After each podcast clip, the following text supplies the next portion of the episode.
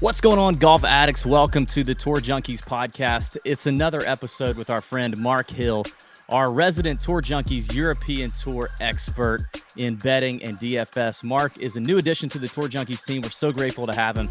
Born and based out of Northern Ireland, Mark has 10 plus years of experience full time working in the betting industry and knows his stuff. He is going to be here every week that there's a European Tour event. He's going to be right here on the Tour Junkies channel on YouTube, breaking down all the action, giving you some picks, giving you some takes. So it's going to be great content. We're really proud of it. And Mark's going to help you get a lot of green screens and some winning tickets to that ticket window. So, as always, presented by our friends at fantasynational.com. Head over to fantasynational.com now slash TJ to get 20% off any membership level, weekly memberships, monthly or annual. You get 20% off if you try it for a week and you love it. You can upgrade to a month or, or the annual membership and still get the 20% off. It's where we've been going for four plus years to get all our PGA Tour data. They don't have European Tour stuff yet, but maybe soon to come. Uh, but if you're looking for that, if you're betting on PGA Tour, playing DraftKings, anything at all, fantasynational.com slash TJ is where it's at. And all the data is licensed by the PGA Tour to Fantasy National. So you know it's good.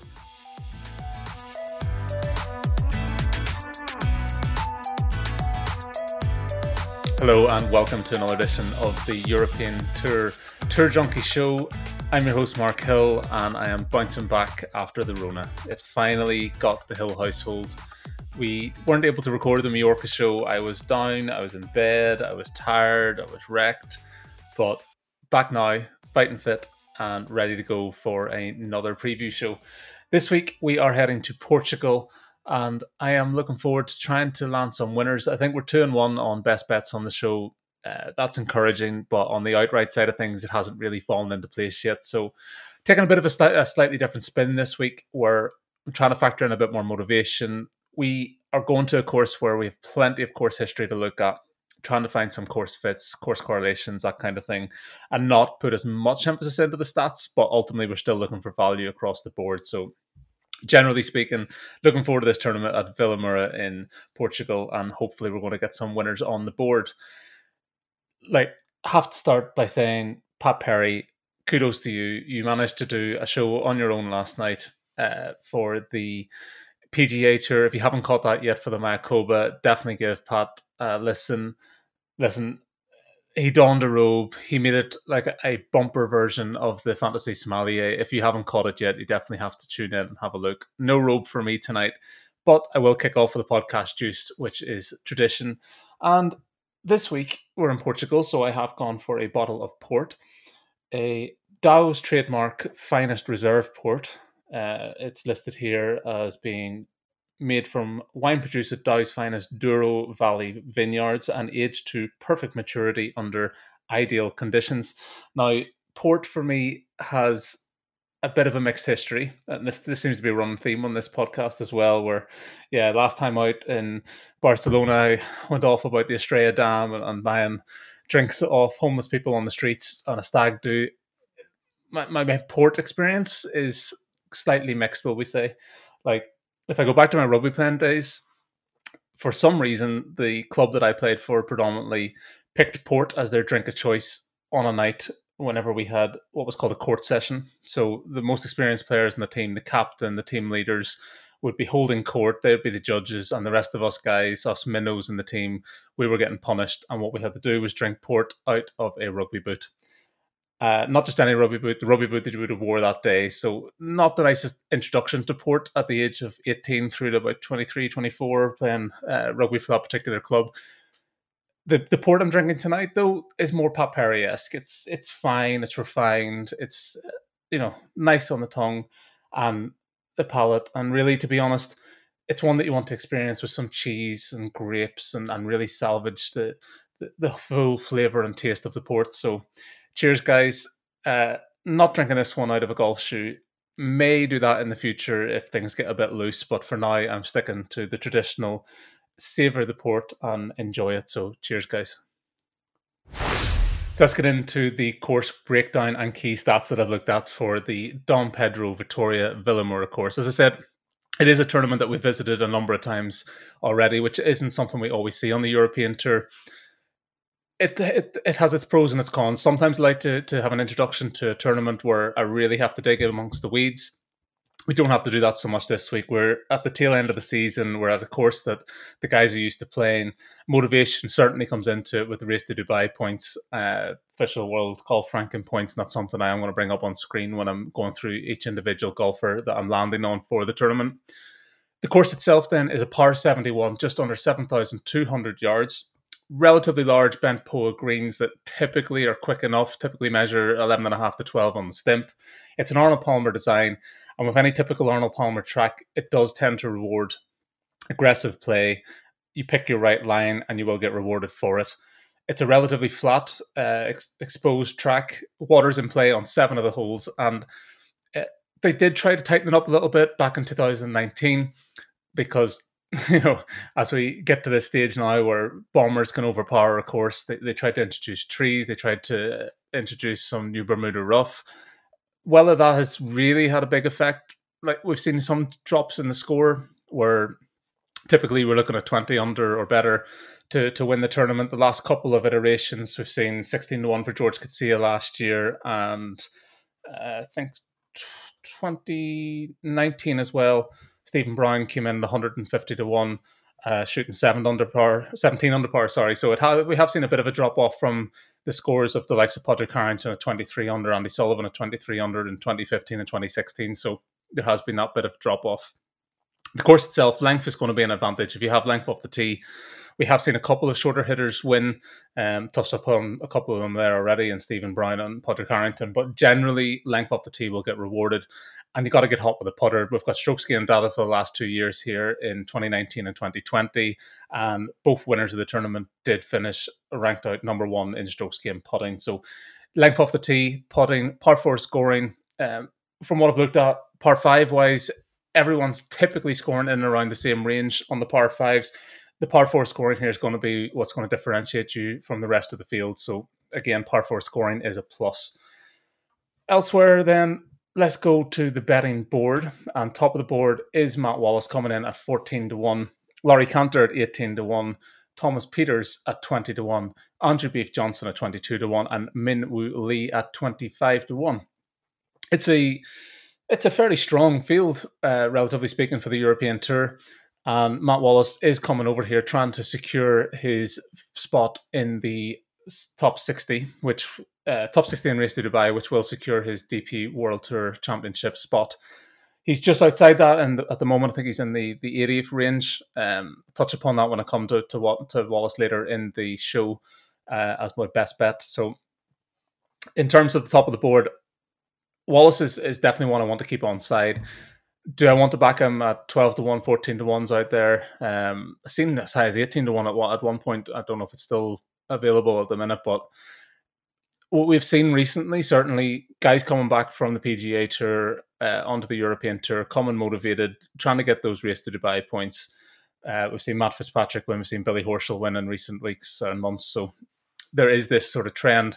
We've obviously seen Matt Wallace's form, generally speaking, uh, over on the PGA Tour recently, uh, where he, he's knocking on the door. So coming back here in a field strength that is okay for, for European Tour standards, but certainly he would be the class of the field, and you'd be hard pushed to not have him on side this week. But he's not going to make my final betting card in terms of my outright selections. I'm trying to look for a bit of a bigger price. I've largely fallen into that range between 35 to 1 and 100 to 1 on, on this uh, tournament. It's the, the range that tends to be rewarded long term when we look at the course history for the Dom Pedro Victoria. Um, yes, we had an exception last year in George Coetzee, who came in and ex- came in in good form after the South African legs and was doing well well overall. So outside of that, though, we have had 150 to one winner in Steven Brown, uh, 50 to one in Tom Lewis, 66 to one Lucas Bjerregaard, 100 to one Padraig Harrington. You know, it goes on and on and on. With those bigger prices, juicier prices do tend to come forward. So I am avoiding the top of the board. Minwoo Lee was one that when I was doing my initial prep for the tournament, I thought I would end up landing on. It's just the putter. The, the putter really does concern me coming into this tournament for Minwoo Lee. He has shown at times he can get that together, and we are we're not far off the coast here at Vilamoura. It's got a bit of a linksy feel at times, um, but it's not a true links test. And whilst he's done well at a couple of links tournaments, I just couldn't quite get there because of the putter. I want to see guys that are trending in the right direction in that regard. I want to see someone who can shoot low and get hot with a putter consistently. Um, so whilst he does have the length of the tee and that side of it, that would be of appeal. It's not a guy who's going to make my final card. So let's get into who is going to make my final card. And the first selection I've landed on is Mikko Korhonen. Uh, the Finn has done relatively well this year overall. Um, I'll just pull up what I have on him. Two time European Tour winner, 2019 in the China Open, 2018 in the Shot Clock Masters, 54th on the race to Dubai. So I'll touch upon it briefly. This week and next week is sort of the last chance to, to accumulate points for the race to Dubai, which will come in three weeks' time, uh, where it's the the Grand Tour or the, the Grand Tour final, if you like, for the European Tour. We've got a few guys that come in late trying to get their points, like Matt Wallace, like Billy Horschel has done before, and others. Um, but you have some relatively high profile names just outside that top 60 at the minute to secure that final berth. And you have a couple of guys that are right on the bubble just inside that at the minute as well. And Mikko Korhonen is one of them, sitting 54th in the race to Dubai. He has shown course history and course form before, finishing third in the Portugal Masters in 2016. And it's this motivational factor I really have to keep in my locker this week. The four top 10 finishes in the 2021 calendar year. So he's definitely been showing a broad range of form at various tournaments. And whilst I'm looking for longer hitters off the tee, he is strokes gain positive off the tee in general, which is something that I'll keep on side. And the aggressive nature that he can bring to the table as well is definitely something that I like. Um, the par four scoring has been excellent. He ranks out 22nd in this field for me in putting as well. So lots to like about Mikko Korhonen. 35 to 1, it's a little on the short side. I'm sure there is better prices still out there. I try to give the market consensus price when I'm putting this together. But if you can get a bit better than 35 to 1, definitely take it. It's right on the cusp of value for me at 35 to 1. Uh, but he's definitely a golfer I'm going to have in my locker this week. So that is Mikko Korhonen at 35 to 1. I haven't put a model rank on this week because I've done it slightly different in that I'm breaking down into different areas and different uh, model factors. And obviously, I'm trying to put the motivation in as well, which you can't really equate into a model number. So it's 35 to 1, official world golf ranking of 174. Still trying to break back into that 100, top 150, as are a few of my other selections here tonight. And then in the race to Dubai, number 54, as I said. So he's a golfer that I want to be with this week and is my shortest shot at 35 to 1. Next up for me is Adri Arnaus, and I have a bit of a love hate relationship with Arnaus. If we go back to the tournament at Valderrama, I was fearing the ass off him. I did not want any part of Adri Arnaus because the week before at Madrid, where he did manage to get to a playoff and finish with a T second, or sorry, with a, an outright second in the end, he was spraying it all over the show. Um, that's not the kind of golfer that was going to do well at Valderrama, and he absolutely flopped, which we did expect coming in. We faded him, we benefited from that, and now I'm kind of jumping back on him because we're going to a track now that's relatively exposed, exposed, fat, fat, flat even. This is the port. I'm going to just take a wee sip of port. Yeah. Relatively flat, exposed track it's not going to be punishing for him off the tee. You know, you can hit it left, you can hit it right, and you're not going to get overly uh, too concerned about the accuracy side of things. His approach game, obviously, the numbers there are dropping off because of this scrambling nature that he puts together, but he does make up for it on the green, where he's coming in in excellent form putting wise. Like he finished or graded out fourth in putting in Mallorca, sixth in Madrid, third at the Italian Open. And he's also looking to crack into that top 150 in the world at the minute as well this week. He's sitting 156th. He's 30th in the race to Dubai. That side of things is pretty much secure for him. He's not going to drop outside that top 60 in the next two weeks. But he's still seeking that maiden victory in the European Tour. As I said, relatively good form all over this season. Stats wise, graded out 20th in driving distance, uh, third in putting. Um, you know, overall, there's definitely lots to like. And because I'm not waiting too much into accuracy this week, I definitely think he can overpower the track. He can then make up for it on the the the, the greens whenever he gets there. And I'm hoping a 40 to 1, there's a bit of value about him. Uh, looking at maiden victory and the Spaniard, as I opposed them last time out when I did the show for the Valderrama Masters, but this time around we're going to be on side with Adri Arnaus. So he's my second selection at 40 to 1. My third selection is Renato Paratore at 50 to 1. Official World Golf ranking of 210. He's not going to be jumping off the page at you in that regard. The race to Dubai side of things, though, he's sitting 124th. And looking at it on the European Tour website, so typically it's the top 110 secure their card and playing rights on the European Tour for the following season. This time around, it looks like there's a bit of leeway. At the moment on the European Tour website, they're indicating that the provisional cutoff is 122nd our boy Renato Paratore at 50 to 1 is sitting at 124th. There's not just a motivational aspect this week, he's also showing the recent form. He shot a 65 on the final day in Madrid. He shot a 64 in Mallorca last time out on the Saturday, and he's had three consecutive top 25 finishes with a 9th, a 25th, and 11th in his last three outings. So there is lots to like about him trending in the right direction form wise coming into this tournament. 15th in driving distance, 5th in putting on my model. So in that regard, he's ticking two of the boxes that I want. I want the length off the tee. I want them to be hot with a putter and showing plenty of consistency and form there.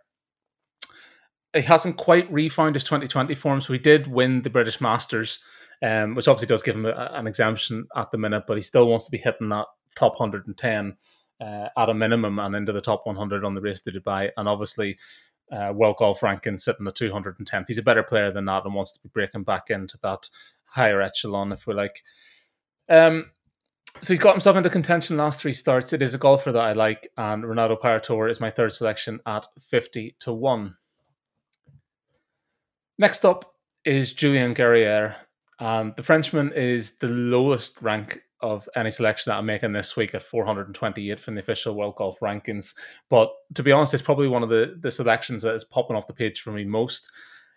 I'm not seeing that relative consistency this year, and that's probably reflected in where he's sitting in the race to Dubai at 103rd.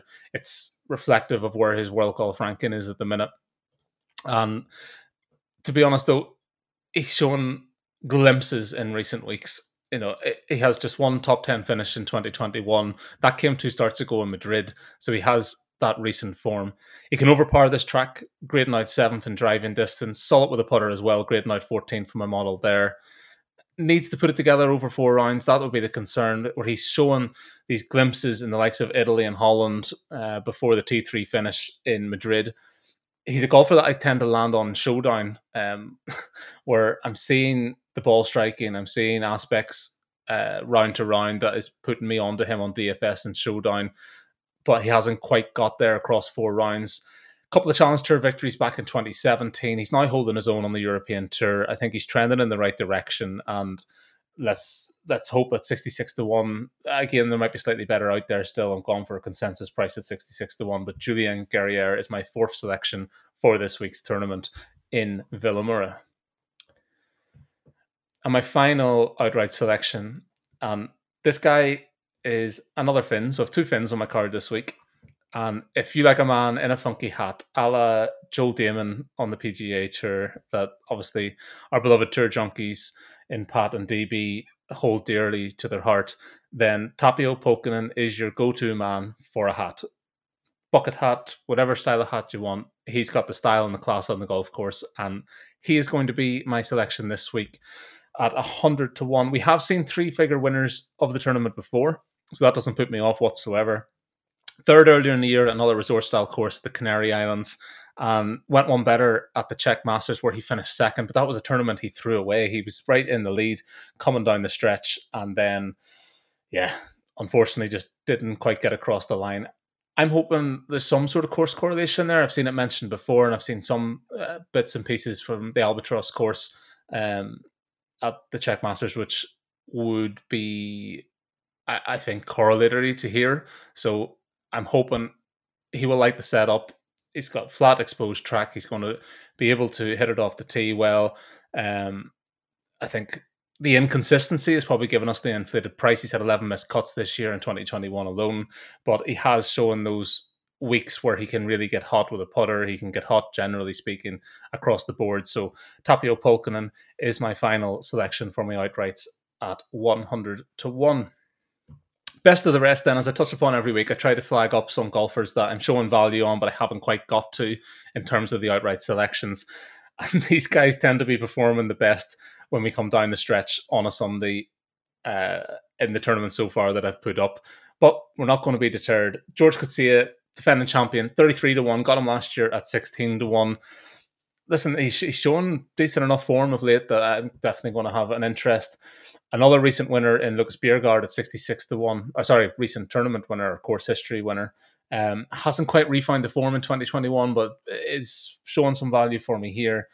Grant Forrest at 66 to 1, Joakim Lagergren at 50 to 1. Uh, the putter, as I said, is something that you're going to have to have hot this week. You're going to have to be doing across four rounds, and he he's grading out number one in terms of the putting side of things. So Joakim Lagergren there at 50 to 1. And Niklas Lemke at 80 to 1 was another that was popping for me. So again, bit of diversity there in terms of prices. I'm in that sweet spot range where anything between 30 to 1 and 100 to 1 is where I want to be looking at for this week's winner. And you know five names there that I definitely think could be in contention and will have a, an interest in when it comes to the DFS side of things. So that's rounds out the betting portion of the show. I'll come to the best bet at the end of the show. Now I just need to have another little sip of port, and I, I really wish I had the cheese here or had some sort of mix. May have sneaked a few crackers and cheese before I came on the show, so I don't have them to hand here because I don't think eating on a one man show is good enough. And I know producer Sam manages to cut out my drinking for the most part on a one man show as well. But this week, I just need to have another little sip of the port, savor it in, take it in, and then we'll get into the DFS portion. So, DFS side of things then 9K range, Matt Wallace at 11 2 leads out the, the DFS board. Um, I'm really struggling to not have him in a number of lineups this week. Means we are going to have to drop down the board to 7k range in particular to try and fill out the rest of our lineups. But 11 2, I'm still going to have Matt Wallace in there. George Coetzee at 9,300, former winner as I touched upon. And Adri Arnaus at 9,100 would be my three selections in the 9k range. My fate in this range is going to be Robert McIntyre. And as much as we all love Bobby Mack, he just has not replicated his early 2021 form into the end tail end of the year. I really need to be seeing more from him to have him on side. He's going to be popular when it comes to European Tour DFS because of the name recognition. And yeah, it's one that I'm definitely going to fade this week at 9,400. In the 8K range, then at the Portugal Masters, Jordan Smith at 8,900, Mikko Korhonen, as I touched upon already, at 8,800, and Andy Sullivan is the last one at 8,000 that I'm going to put up. Sullivan is one that I really got close to in terms of betting outright. But he did have a miss, or sorry, he did withdraw, sorry, at the Valderrama tournament last time out, which is always a concern. Like, I don't know if there's an injury lingering there. He's had a string of missed cuts as well. But he is ticking a lot of boxes in terms of the model and what I want to have on side this week for the tournament. So it's really that catch 22. I want a piece of him. Uh, the piece I'm going to take is on DFS if I see after round one that he's feeling it and he's shooting low in, on the first day, then I'm going to be getting involved in terms of round to round matchups and other aspects within the tournament and maybe look at his outright price after round one. But in terms of pre tournament, I'll have a bit of interest at 8,000 in the DFS side of things.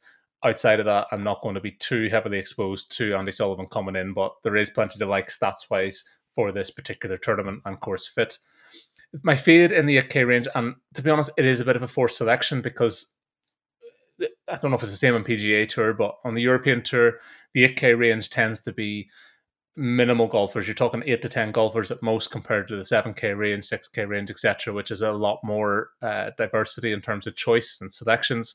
The 8K range, I really struggled to land on a golfer in the 8K range that I wanted to fade.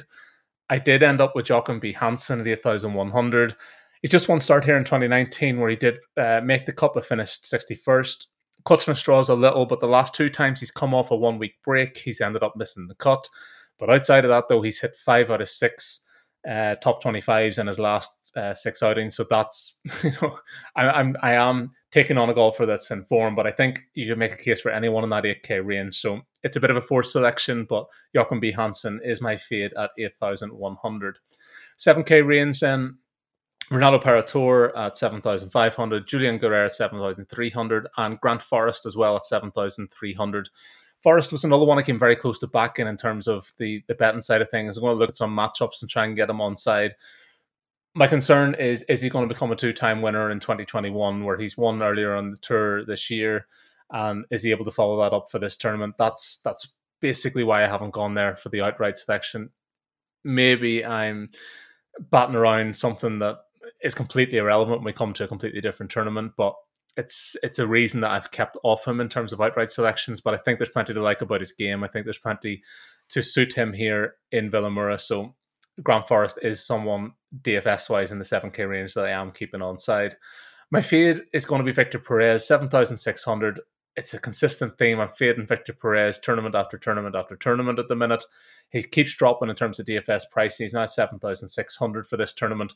But until he shows me something that he's turning around this ugly form, I'm not going to have him in my card. And to be honest, I should probably double check the Mallorca tournament just to see if he did turn it around there. But in my in my research anyway, there was nothing really popping off the page for me for Victor Perez. You're still paying a bit of a premium at 7,600 within that range which is very diverse and there's a lot of different guys that you could end up getting to. Victor Perez will still get the name value when it comes to the DFS side of things. So I'm going to fade him at 7,600. He's got to show me some consistency again to his to his overall game.